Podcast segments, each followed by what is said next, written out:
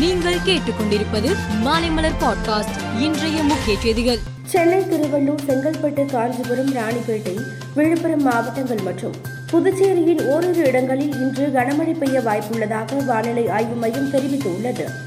சென்னை எண்ணூர் கடலூர் நாகை காட்டுப்பள்ளி புதுச்சேரி காரைக்கால் துறைமுகங்களில் மூன்றாம் எண் புயல் எச்சரிக்கை கூண்டு ஏற்றப்பட்டு உள்ளது.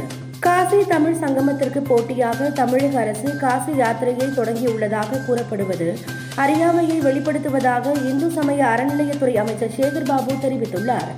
காசிக்கு இருநூறு பக்தர்கள் அழைத்து செல்லப்படுவார்கள் என்றும் அதற்கு தேவையான நிதியை தமிழக அரசை வழங்கும் என்று முதலமைச்சர் மு க ஸ்டாலின் கடந்த மே மாதமே சட்டசபையில் அறிவித்தார் என்றும் அவர் குறிப்பிட்டுள்ளார்.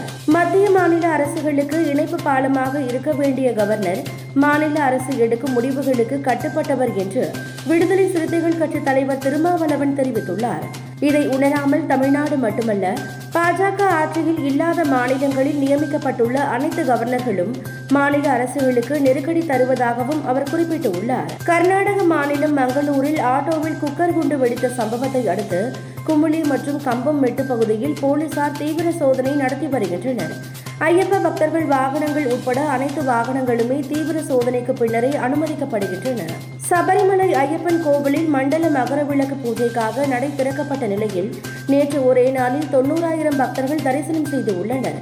கட்டுக்கடங்காத கூட்டம் காரணமாக பத்து மணி நேரத்திற்கும் மேலாக பக்தர்கள் நீண்ட வரிசையில் காத்திருந்தனர். கோவாவில் நேற்று ஐம்பத்தி மூன்றாவது சர்வதேச இந்திய திரைப்பட திருவிழா தொடங்கிய நிலையில் நடப்பு ஆண்டின் சிறந்த இந்திய திரைப்பட ஆளுமை விருதுக்கு பிரபல நடிகர் சிரஞ்சீவி தேர்வு செய்யப்பட்டுள்ளதாக மத்திய தகவல் மற்றும் ஒலிபரப்புத்துறை மந்திரி அனுராக் தாக்கூர் தெரிவித்துள்ளார். கண்டம் விட்டு கண்டம் பாயும் ஏவுகணை சோதனை நடத்திய வடகொரியாவுக்கு ஐநா சபை கண்டனம் தெரிவித்தது. இந்நிலையில் அமெரிக்காவின் கைப்பாவையாக ஐநா பொதுச் செயலாளர் அண்டோனியோ குட்ரஸ் செயல்பட்டு வருவதாக வடகொரியா விமர்சனம் செய்துள்ளது.